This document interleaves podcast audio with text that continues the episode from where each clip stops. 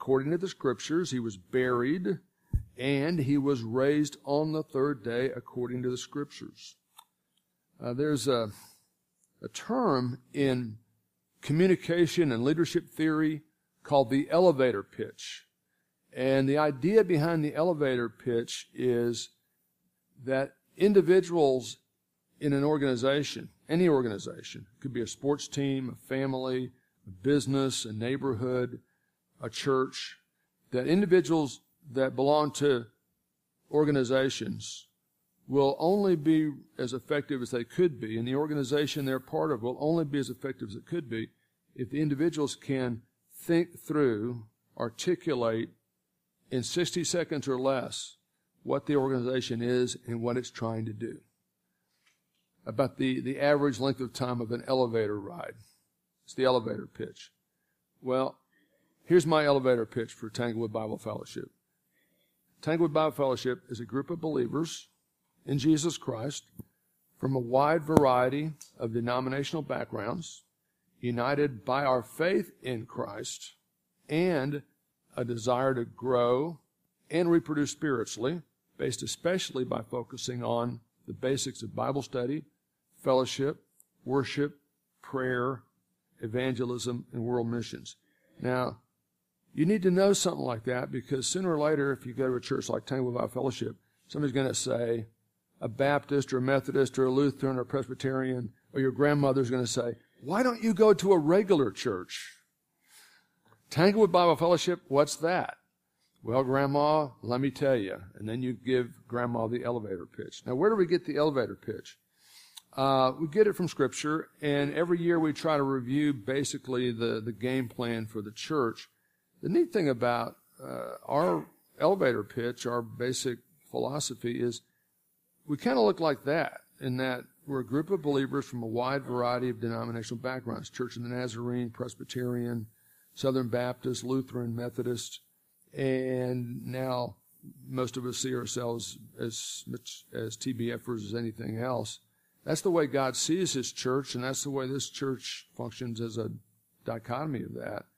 Uh, and you know, I know you've seen this diagram many times. I said recently, I actually misspoke, and I need to correct it. Uh, I said I came up with that diagram all by myself, uh, and what I meant was just drawing the cross and the resurrection for the gospel, and then drawing the ovals that overlap. And I didn't, I haven't seen anybody else do that, and I, I did it and do it a lot especially when I had an overhead projector. But it's actually David Yeager who actually did this graphic for me.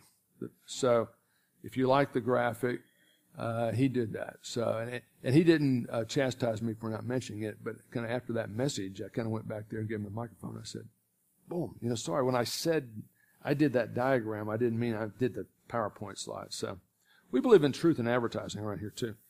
So you know, the thing that, that we center on is ultimately the gospel of Christ, regardless of our doctrinal distinctives or distinctive backgrounds.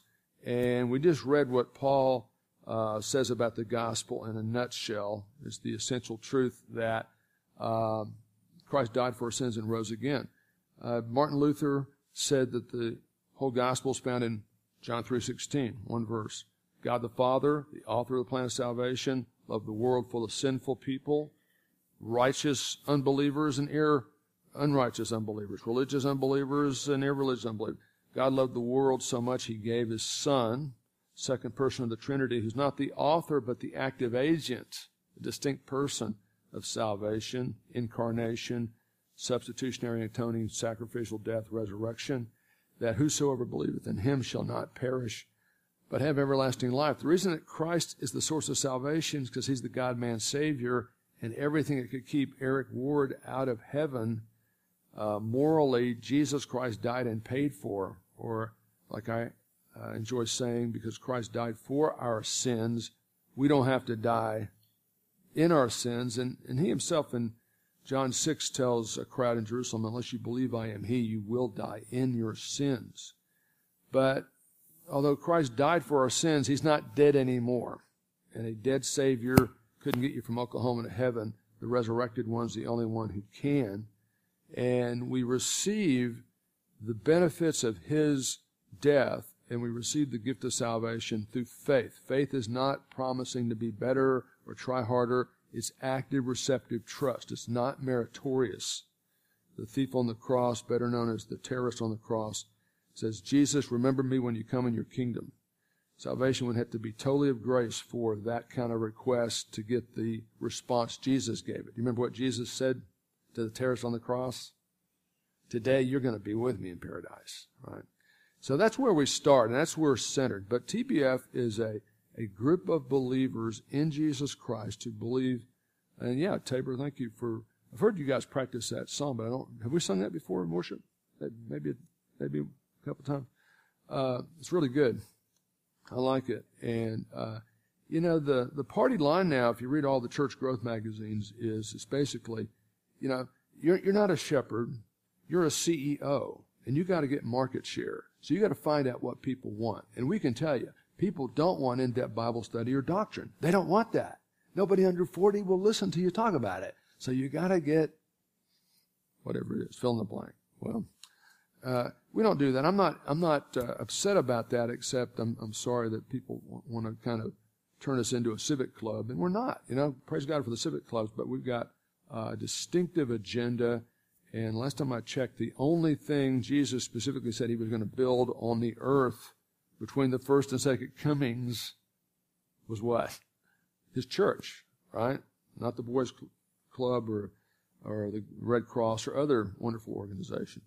So today we're going to look at the POGs of TBF consistent with all of that. One purpose, two objectives, five goals or functions, and we'll show you how we get that from the New Testament. But first let's start with a word of prayer. Father, I want to thank you that you've given us a game plan. As individual believers, you tell us to trust and obey, uh, to abide in Christ, uh, to feed our faith and doubt our doubts, and just keep moving one step at a time. Uh, as a church, I believe that you give us some real clear principles in the New Testament. And I think that uh, every good church would say, yeah, basically the kind of uh, Matthew 28, Ephesians 4, Acts 2 kind of thing is kind of what we're trying to do. Uh, but we want to have a real clear conception of what the target is, so maybe we have a better chance of hitting it. And I pray that would be what comes across today. Uh, I know several of these uh, uh, benighted saints in this room have heard me go over this content at least uh, 26 times now. so I pray for some spiritual rut remover on the speaker and on the listeners and make this make this fresh and as exciting as it should be in our hearts. Other people are, are seeing this for the first time and I hope this can clarify kind of what we're trying to do and you'd help all of us try harder to do it in this new year you're giving us. And on this first day of the week, we don't want to take that for granted. Life on earth is a gift and it's very temporary. Uh, the first significant thing we're doing on the first day of this new week you're giving us is gathering, and Christians all over the city and country and world are doing it as well. In the name of Jesus Christ, to, to fellowship and worship and to, to pray and, and now to think through your truth and I pray you be glorified in that. Uh, pray, Father, for those who protect and serve us, our active military, our police officers, peace officers, I should say, our firefighters. We thank you for their service and their work, and uh, we don't want to ever take them for granted. And we pray special direction and empowerment and sense of calling for those who are believers in those in those very important roles. Uh, thank you for each one who's here today. Thank you for the beautiful campus we have all over the buildings today. We pray Christ would be glorified. In Jesus' name we pray. Amen. Okay, our, our POGs we're going to review are kind of like our, our game plan uh, for a football game. And speaking of football, one of my favorite kind of comedy lists is this one. Some of you have heard it before. Uh, five football terms that have special meanings at TBF. Okay, so watch this, Henry. These are football terms, but they have special meanings here. Illegal motion is when TBFers get mad, go home right after the call to worship. Don't leave. Give us another chance, okay? That'd be illegal motion. Interference. When a TBFer breaks in the line at the coffee pot or at the donut uh, counter. End, end around. You just run a play called End Around. That's what TBF nursery workers do in the process of changing dirty diapers. That's the end around. Two minute warning. Uh, when the TBF Elder Board all frown at Pastor Brad after first hour teaching time has gone on for more than one hour. That'd be the two minute warning. And then finally, the extra point. It's my favorite one. Extra point is what Pastor Brad crams into the end of his first hour messages, even after he receives a two minute warning. Uh, this month we're doing some special messages. Last week we looked at what we don't do does define us. Today we're going to look at the POGs of TBF, also known as 2015 Here We Come. Next week, Lord willing, we'll be discussing cussing, really important truth, really important truth for teenagers because your culture is dominated with theological terms used out of context and references to sexuality and excretion that ought to be private. So we're going to analyze what cussing is, what Scripture says about it, and give you some good reasons not to do it or to stop doing it. That's the way you punctuate your sentences now. Uh, Lord willing, in two weeks we're going to summarize the 26 major events in the life of Christ from the four canonical Gospels in alphabetical order, Sean.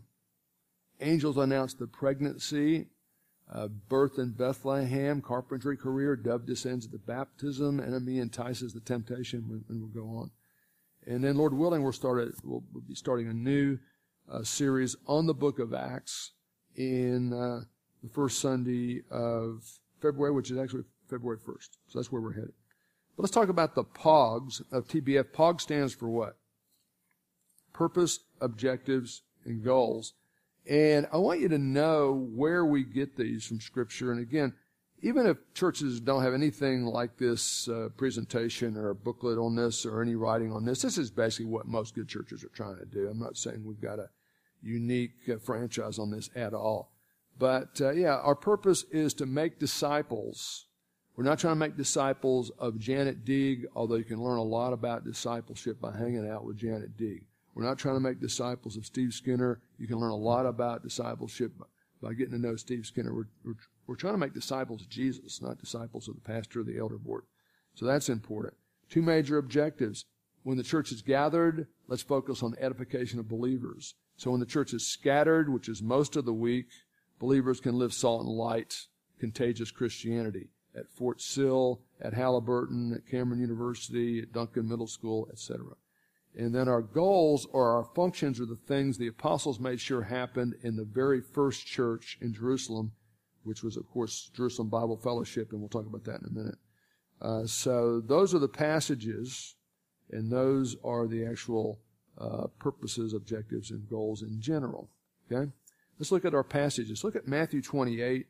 I like to say that uh, Matthew uh, has a surprise ending because the most Jewish of the biblical Gospels has this wonderful, uh, universal Great Commission to the whole world the Jewish Messiah is in fact the Savior of the world. And um, in his resurrected form, between the resurrection of Easter and the ascension during that 40 day period, Jesus interacts with his disciples and others. And he says, Go therefore and make disciples of all nations, baptizing them in the name of the Father and the Son and the Holy Spirit, teaching them to observe all that I've commanded you. And lo, I am with you always, even to the end of the age.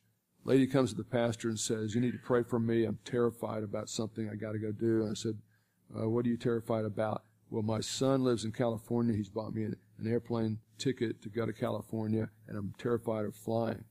And I said, Hey, you know, the, we'll pray about it, but the Lord will be with you, and, and uh, he's, he's going to take care of you. And she cited this verse, and she said, No, all he said was, Lo, I'll be with you. But I'm going to go like 50,000 feet to California. So, so you got to read it right. Uh, you read all of that, and it's very important and stuff, but when you actually diagram it in the original language, there's only one verb. There's only one command in the Great Commission, and it's make disciples. Those are followed by or work with three participles. Now, I'm, I'm not going to embarrass Ken because you know, he's a, an expert on all things grammatical, but he would tell you that participles are verbal adjectives. They're just verbals that help you modify verbal statements. And there are three participles of means that are attached to this command. Make disciples by going. What do we go with? We go with the gospel.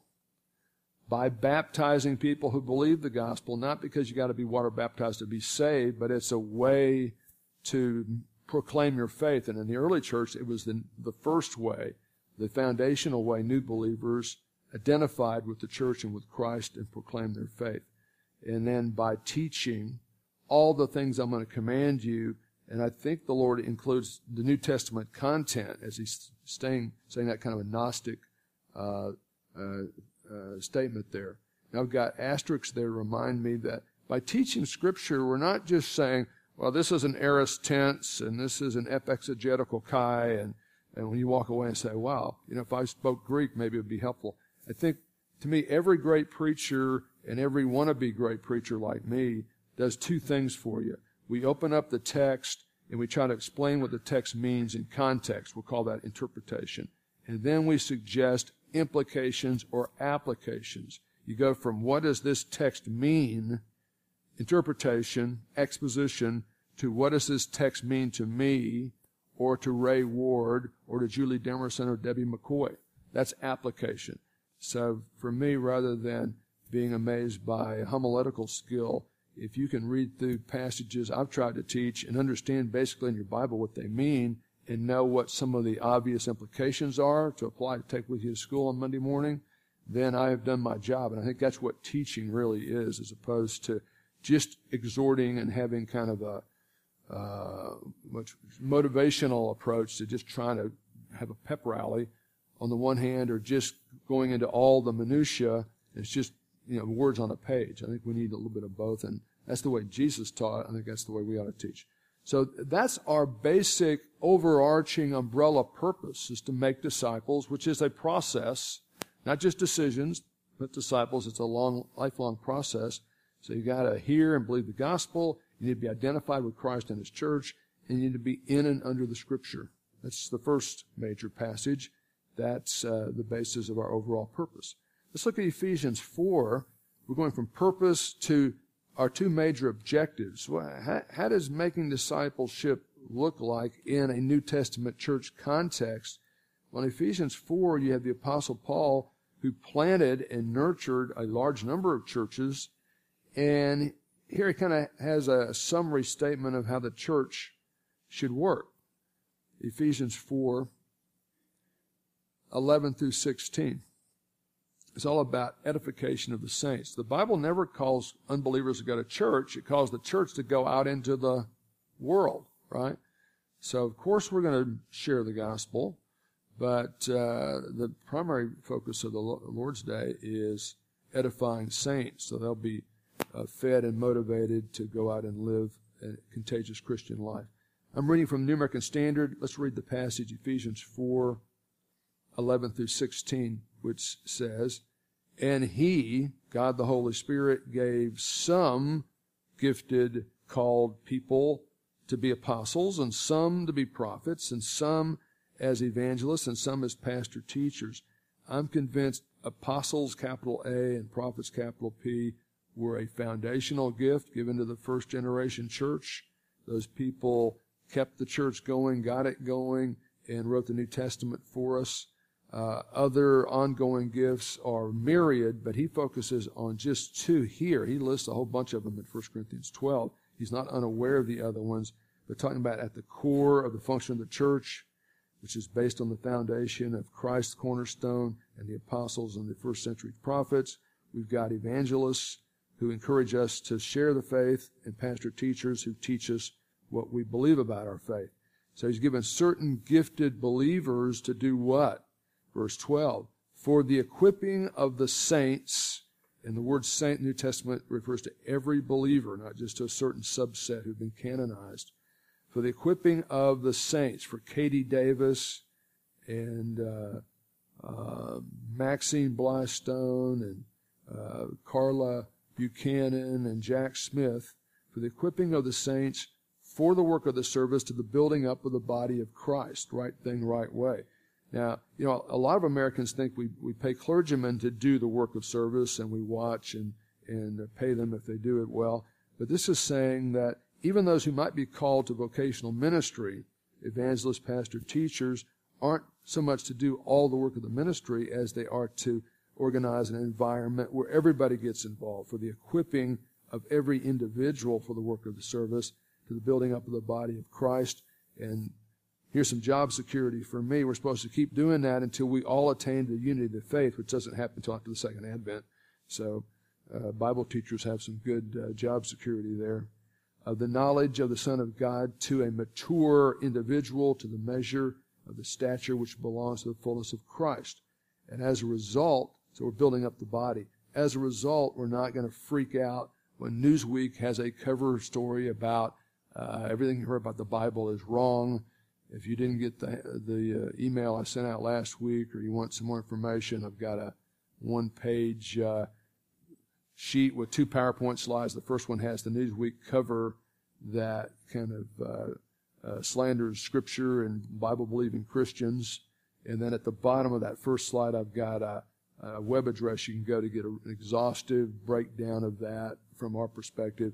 Then the second slide on that sheet eight and a half by eleven sheet has the same Newsweek cover, uh, except instead of having a Bible, I kind of superimposed the term the Quran, and I said Newsweek will never run an issue with this cover.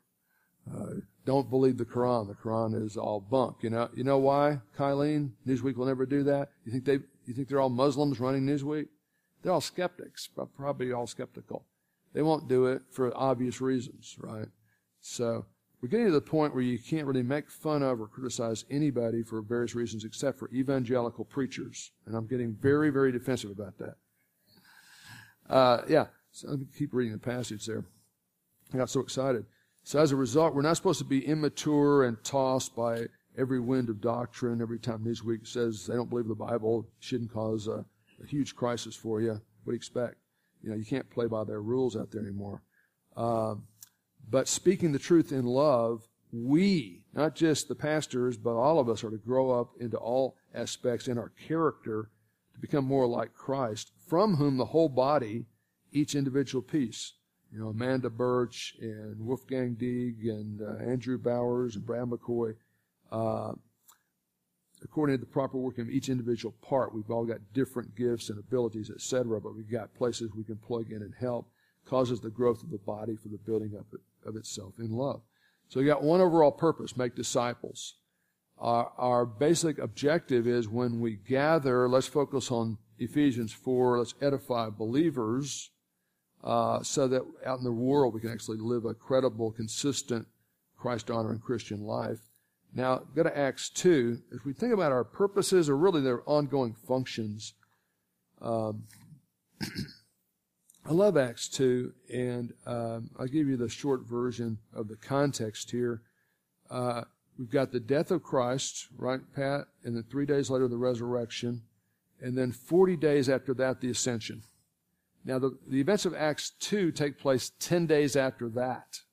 10 days after the ascension. So we're very close to the seminal uh, events of, uh, of the gospel, the death, resurrection of Christ. A couple months before this, we're in the city of Jerusalem. We've got the apostles. We got 12 apostles. Now we were down to 11 when Judas defected, right? But they fixed the problem, maybe prematurely by drawing straws. And we've got Matthias as the 12 apostles. So we got 12 apostles who've heard the Great Commission. It's ringing in their ears. And now Paul, uh, Peter preaches, 3,000 people come to faith. And now you've got the very first Christian church in the New Testament era. And the question is, Scott, what do you do with them?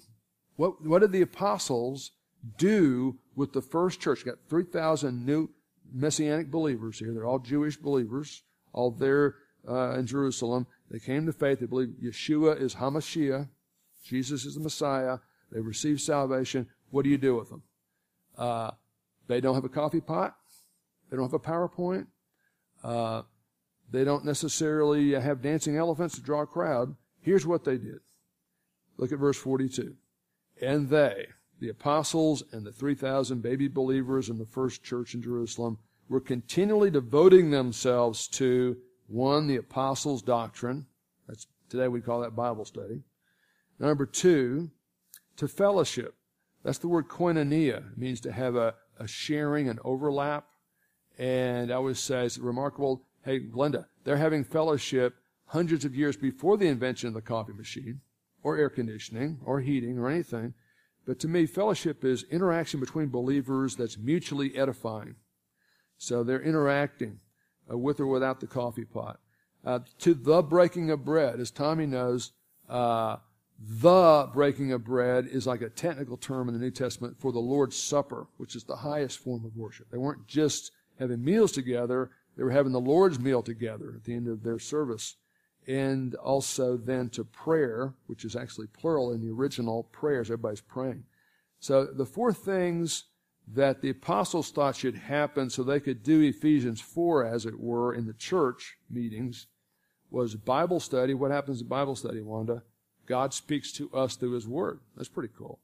Fellowship. We commune with other believers, nurturing them to love and good works. Worship. What do we do in worship, Ray? We're communing with God.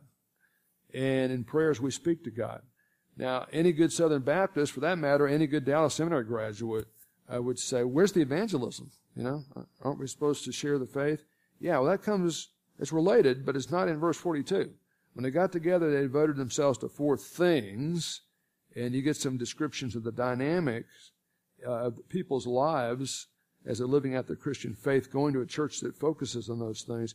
But drop down to verse 47. Here's where you see the evangelism. It's happening not so much within the walls of the church, but outside in the real world. Not necessarily on Sunday morning as much as Monday morning and even prom night. Uh, the people involved in the, the church in Jerusalem with the apostles as their leaders were praising God, having favor with all the people because they're going to work with a great attitude, given uh, uh, fair effort for their paycheck. And the Lord was adding to their number day by day not just on Sunday, but day by day, those were being saved because they're living contagious Christian lifestyles, living uh, uh, lifestyles with credibility. And people saying, hey, what's the deal about Jerusalem Bible Fellowship? Are you guys rejecting Judaism? No, we're embracing Judaism, man. Salvation's of the Jews. You haven't heard about Yeshua? He is the Messiah, you know?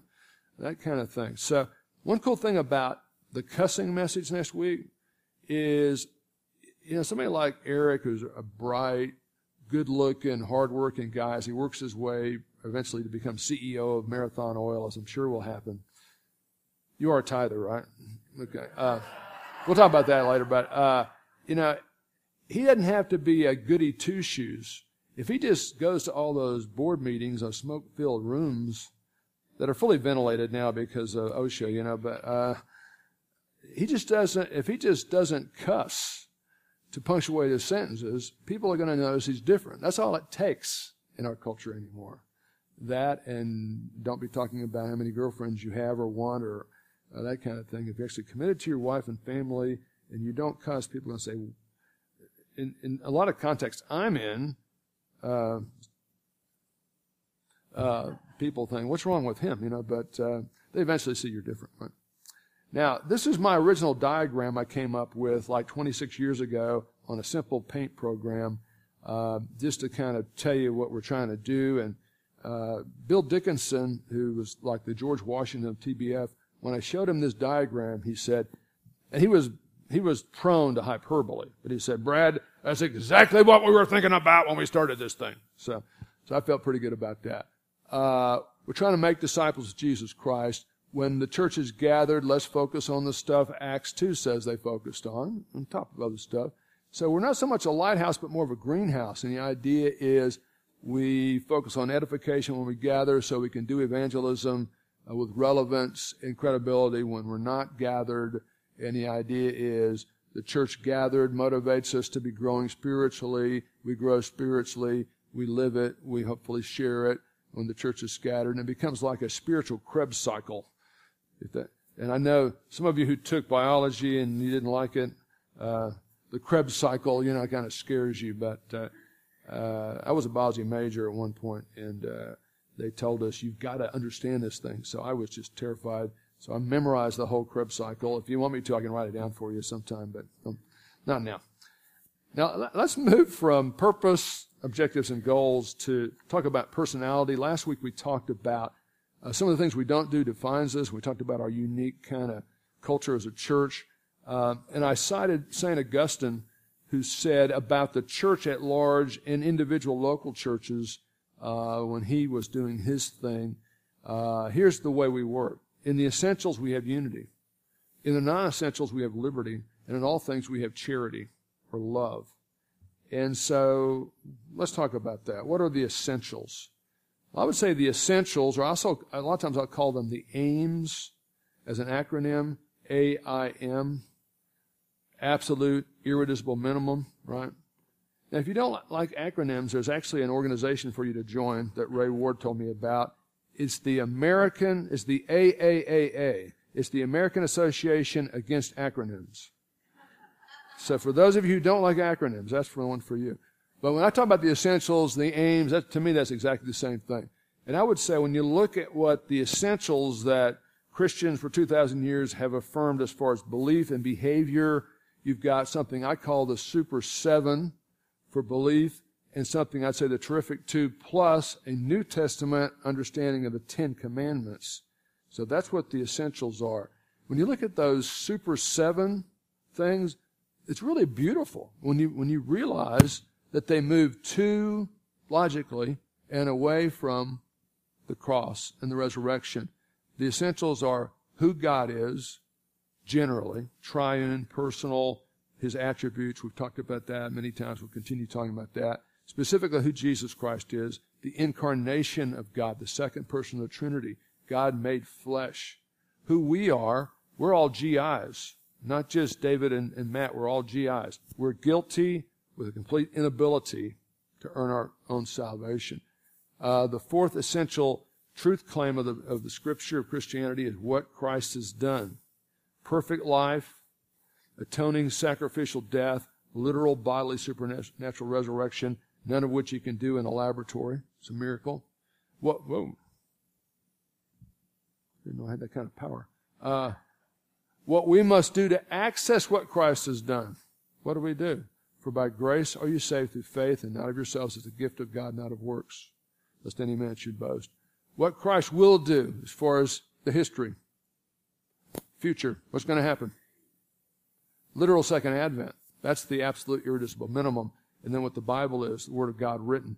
When you look at that, I'm into something for a, a, in biblical literature and ancient literature called chiasm, where you work to and away from a center. And it's, that's what you got here. It's incredible. Who God is, generally who Christ is specifically, who we are, what Christ did. There's your center. Move back away. Uh, what we must do. You see how that third one lines up with the third from the last one? Who we are, what we must do. Second one, who Christ is, who Christ, what Christ will do, who God is, Word of God. Pretty neat. When I saw that work out, I said, wow, yeah, it's beautiful. It's like a snowflake.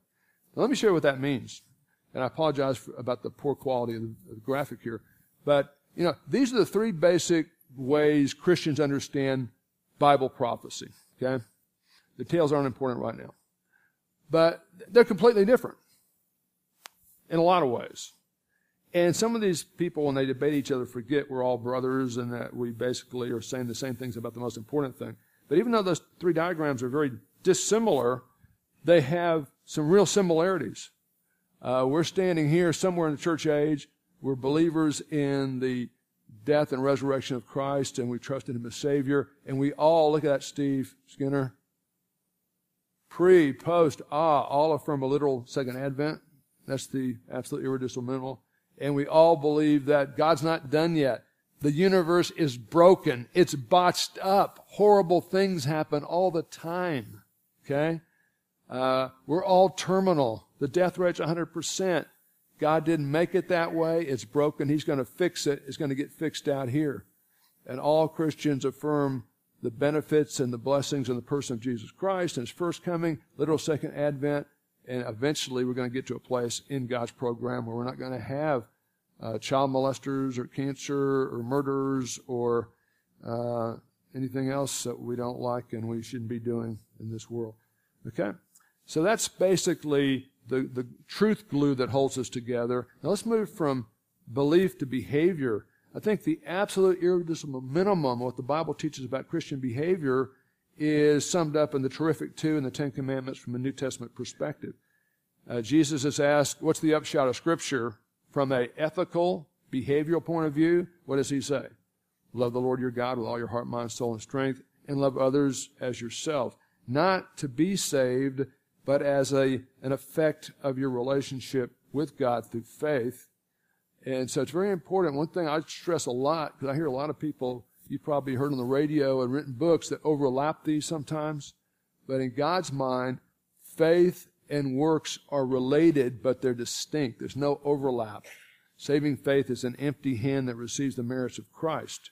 But when we receive the merits of Christ, He doesn't just give us a get out of hell free card, Ray. He gives us a new capacity to know and serve Him, and that will be expressed at some level, and that's where the works come from. Okay? So, yeah, the. Do I hear trying? Yeah. Uh, the terrific two has to do with us loving God supremely and others as we want to love ourselves. And then when we talk about the Ten Commandments, uh, go to Colossians chapter 2.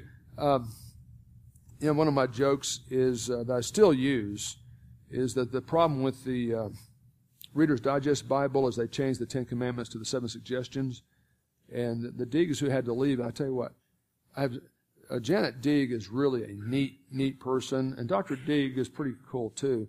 Uh, but her father uh, is Roman Catholic, and uh, he, he didn't really like TBF very much. So, uh, to, and they're, they're caregivers for him. So, to honor her dad, they take him to Mass, come here, stay as long as they can without irritating dad because dad doesn't like to wait around after Mass to get picked up. Okay? But uh, I remember, you know, I've, I've had that joke. Watch out.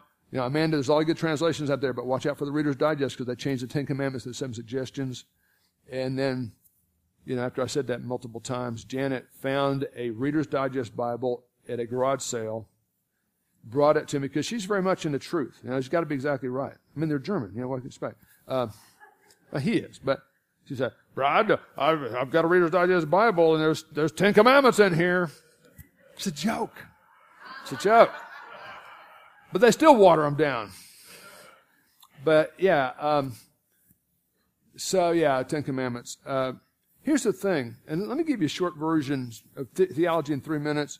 The whole story of the Bible, the whole program of God for humanity is predicated on these promises, this covenant he enters into with Abraham uh, that revolves around Abraham, Isaac, Jacob, and the Jewish people. And you've got a, a Bible with an Old Testament and a New Testament, right? You know what Testament means? It means covenant, okay? Old covenant was you've got one theocratic nation they're supposed to walk the walk. They're supposed to shine the light, and the world's supposed to come to them. And they they depict spirituality on training wheels, and a lot of stuff they're doing is pointing to the coming of the Messiah, who in fact is the Savior of the world. In the aftermath of that, in fact, at the Lord's Supper, he said, "Hey, we're going to have a blood covenant instituted tomorrow at the cross."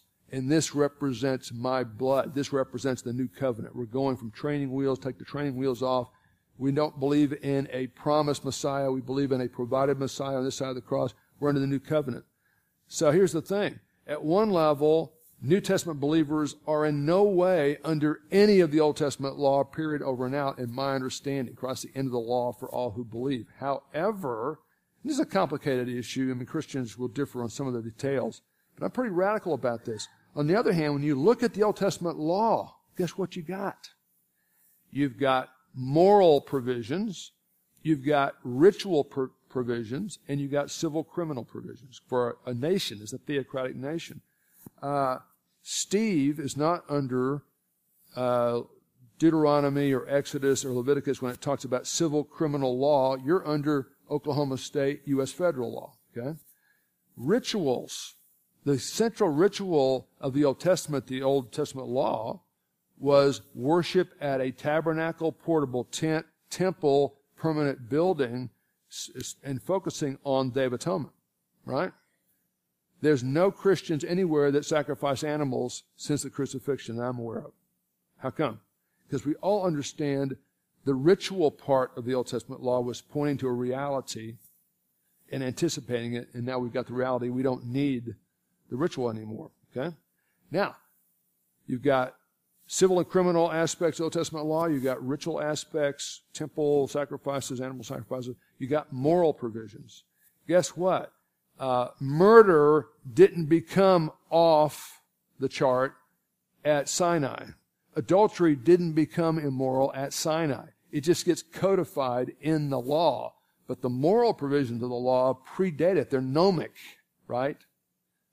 So we don't sacrifice animals. We don't have a temple anymore. We don't have the Levitical priesthood anymore. We don't have to follow, we have to follow our Oklahoma federal law, not Levitical civil criminal law, but the kind of moral prescriptions that predated the law that were included in the law continue. They're timeless. They're gnomic.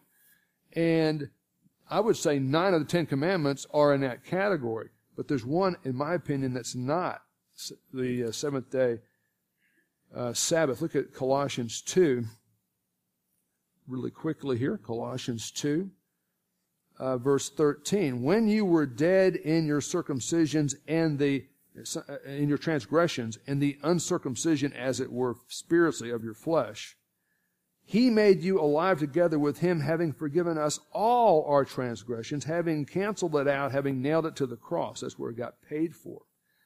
Therefore, verse 16, no one is to act as your judge in regard to food or drink, including kosher regulations, asked Peter after Acts 10, or in respect to festivals or new moons or even Sabbath days that were an integral part of the Old Testament law but we're shadows, we're anticipation, we're ritual uh, that now uh, pale in the light of the reality of the risen Savior, things which uh, are and were a mere shadow of what is to come, what was to come, but the substance belongs to Christ.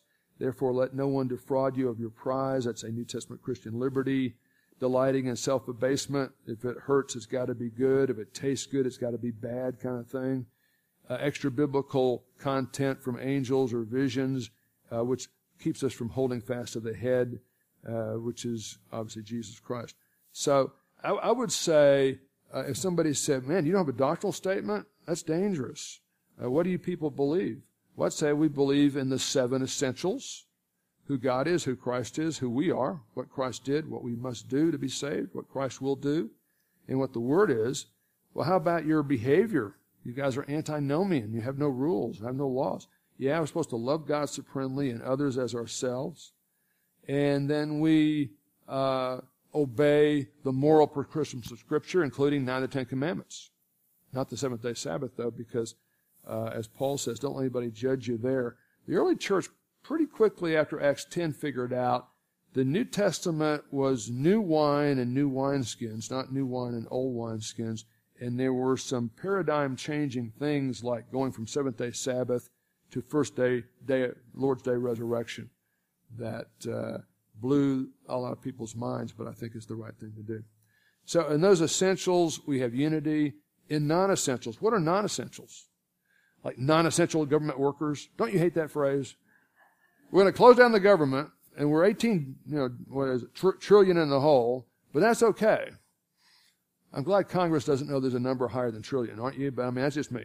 But uh, we're going to close down the government, and all the non-essential workers don't have to come this week. I'm saying they're not essential. Get rid of them, right? Let them get a real job. But that's just me. Um, know, what's the non-essential things? Well, in the New Testament, in 1 Corinthians and Romans, the non-essential issue they were debating was meat offered to idols, which doesn't come up a lot in modern America. Uh, for us, it'd be an issue like movies. Let me say it that way. Here's, here's the way this works.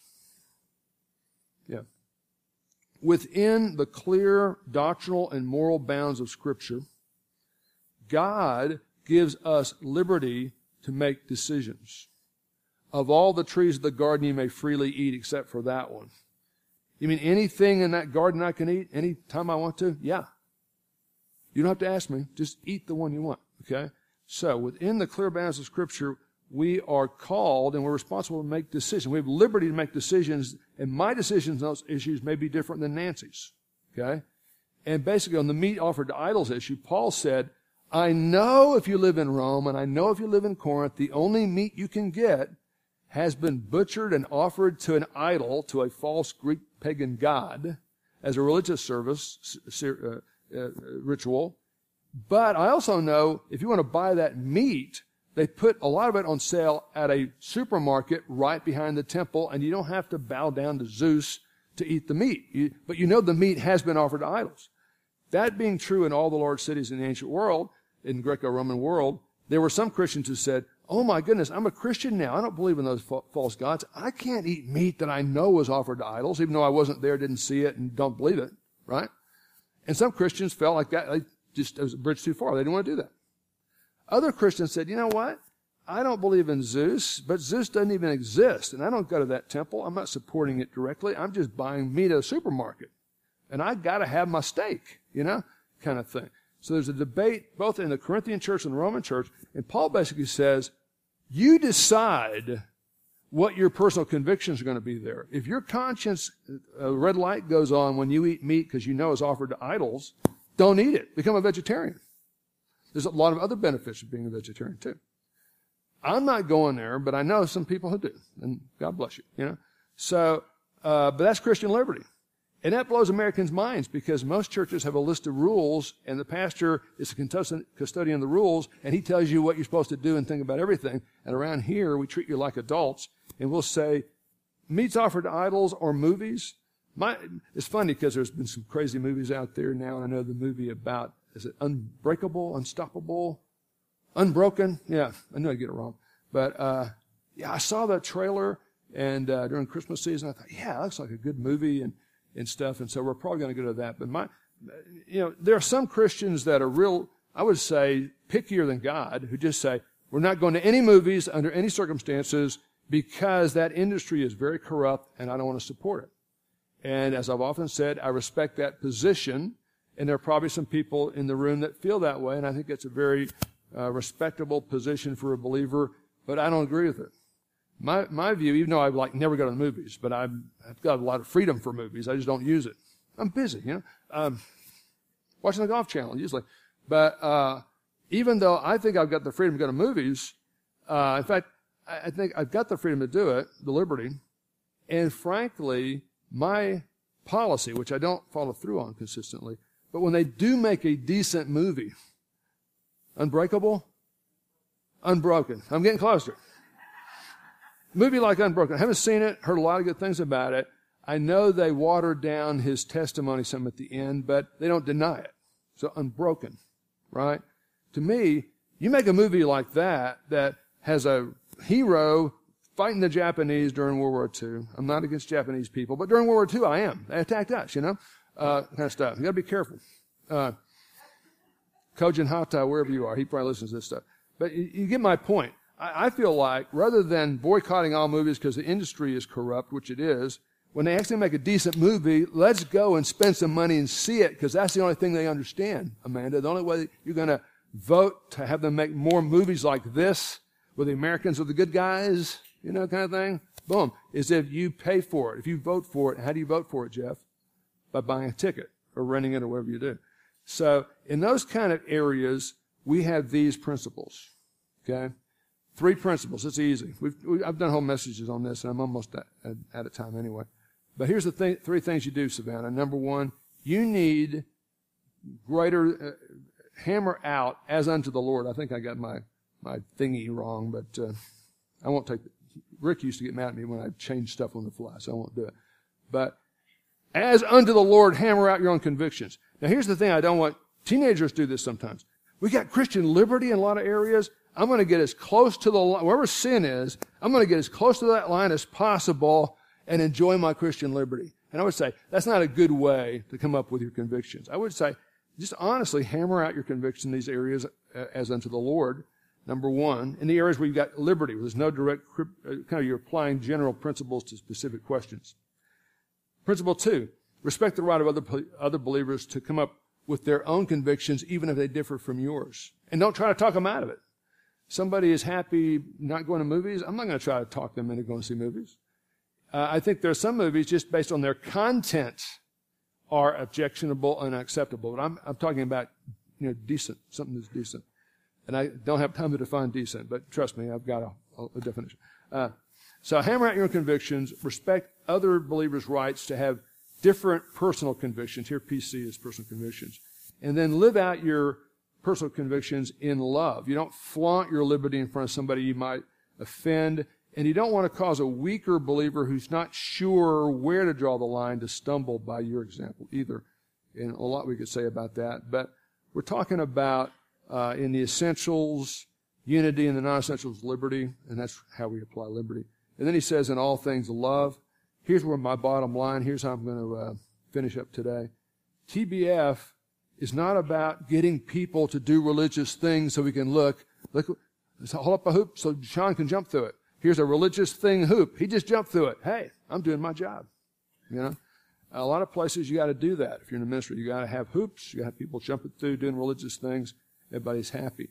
I think we're more interested in seeing the work of God becoming active in people, and a lot of that may be behind the scenes. I'm sure uh, somebody like Katie prays a lot for TBF and her pastor, and nobody sees that. But boy, we'd be in, in bad shape without it, right? On the other hand, don't you hate it when preachers do that?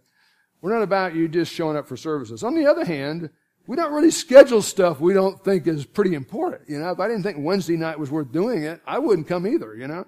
So, uh, everything we're trying to do here is designed to glorify God, edifies people, but it can only happen to the extent we're pl- positively plugged in.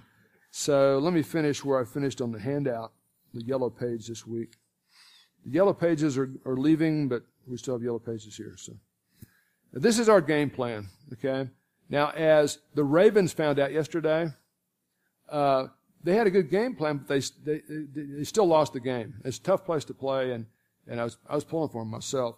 But you can have a, it's, it's hard to play a good game without a good game plan. But you can have a great game plan, as any coach will tell you. And if the players don't execute the game plan, you're still not going to get anywhere. So a biblical game plan is nice, but we don't want to be proud about it or act like we're the only ones who think like this because we're not. But it only works to the extent we work it. And so I'll conclude with this convicting question, you know, for the 26th time. This 26th time I've done this, I think. You know, if everybody else at TBF were exactly like me, and of course I really mean exactly like you, then what kind of shape would this place be in on your typical Wednesday night, your typical Sunday morning, uh, your typical anything that relates to you that we do? Uh, in your giving, in your praying, in your attitudes, right? Uh, that kind of thing. So I hope that's uh, uh, helps you come up with your own elevator pitch for TBF. Okay, let's have a word of prayer.